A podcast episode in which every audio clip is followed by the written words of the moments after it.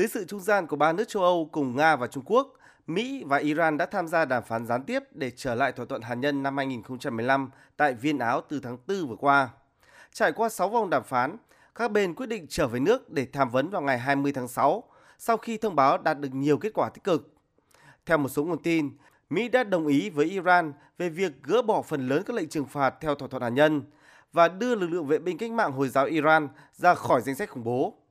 Đổi lại, Iran phải đảm bảo một chương trình hạt nhân hòa bình và cần đồng ý tham gia các cuộc đàm phán trong tương lai về chương trình tên lửa và sức ảnh hưởng của Iran trong khu vực.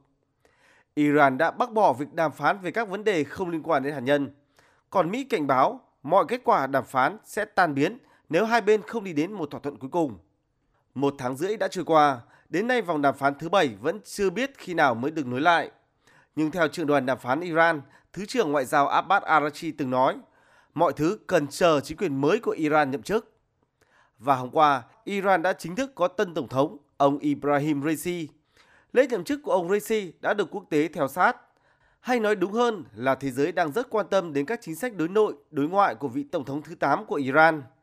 Trong đó bao gồm cả thỏa thuận hạt nhân, vấn đề có sức ảnh hưởng ra toàn khu vực Trung Đông và thế giới. Trước Quốc hội, trong lời tuyên thệ của mình, tân Tổng thống Iran Ibrahim Raisi tuyên bố sẽ làm cho đất nước Iran mạnh mẽ hơn, gắn kết với thế giới hơn. Ông cũng tuyên bố ủng hộ các bước đi ngoại giao để gỡ bỏ các lệnh trừng phạt của Mỹ, phát đi tín hiệu tích cực về khả năng sớm nối lại tiến trình đàm phán tại Viên Áo. Các lệnh trừng phạt đối với người dân Iran phải được dỡ bỏ. Chúng tôi sẽ ủng hộ bất kỳ kế hoạch ngoại giao nào đưa mục tiêu này thành hiện thực. Tôi sẽ mở rộng vòng tay của tình bạn và tình anh em với tất cả các nước trong khu vực, đặc biệt là với các nước láng giềng của Iran. Sức mạnh của Cộng hòa Hồi giáo Iran đang tạo ra an ninh và an toàn cho khu vực. Sự can thiệp của kẻ thù vào khu vực sẽ không giải quyết được vấn đề gì bởi bản thân họ đã là một vấn đề. Dự kiến, tân Tổng thống Iran sẽ có 2 tuần để giới thiệu nội các mới. Tuy nhiên, điều này có thể sẽ được đẩy nhanh hơn khi lãnh tụ tối cao Iran, đại giáo chủ Ali Khamenei đã yêu cầu chính quyền mới phải nhanh chóng được thành lập và giải quyết các vấn đề và thách thức của đất nước. Và thành viên nội các mới của Iran được quốc tế quan tâm chính là chức vụ ngoại trưởng, mà nhiều khả năng sẽ do một nhân vật có đường lối cứng rắn, bảo thủ đảm nhiệm. Chính trường Iran giờ đã thay đổi.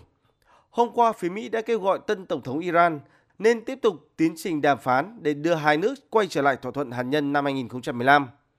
Người phát ngôn Bộ Ngoại giao Mỹ Ned Price cho biết, thông điệp của Mỹ gửi đến tân Tổng thống Iran Raisi cũng là thông điệp từng được gửi cho những người tiền nhiệm của ông, rằng Mỹ sẽ bảo vệ và thúc đẩy lợi ích an ninh quốc gia của mình và đối tác. Mỹ hy vọng chính quyền mới của Iran sẽ nắm lấy cơ hội hiện nay để thúc đẩy các giải pháp ngoại giao. Cơ hội này sẽ không tồn tại mãi mãi. Cùng ngày, Phó Tổng thư ký Ủy ban Đối ngoại Liên minh châu Âu, đồng thời là đặc phái viên của khối này tham gia điều phối các cuộc đàm phán khôi phục thỏa thuận hạt nhân năm 2015 tại Viên Áo. Ông Enrique Morab đã dự lễ nhậm chức của tân Tổng thống Iran tại thủ đô Tehran. Ông này cũng đã có các cuộc gặp với giới chức ngoại giao hàng đầu của Iran để thảo luận về các cuộc đàm phán hạt nhân.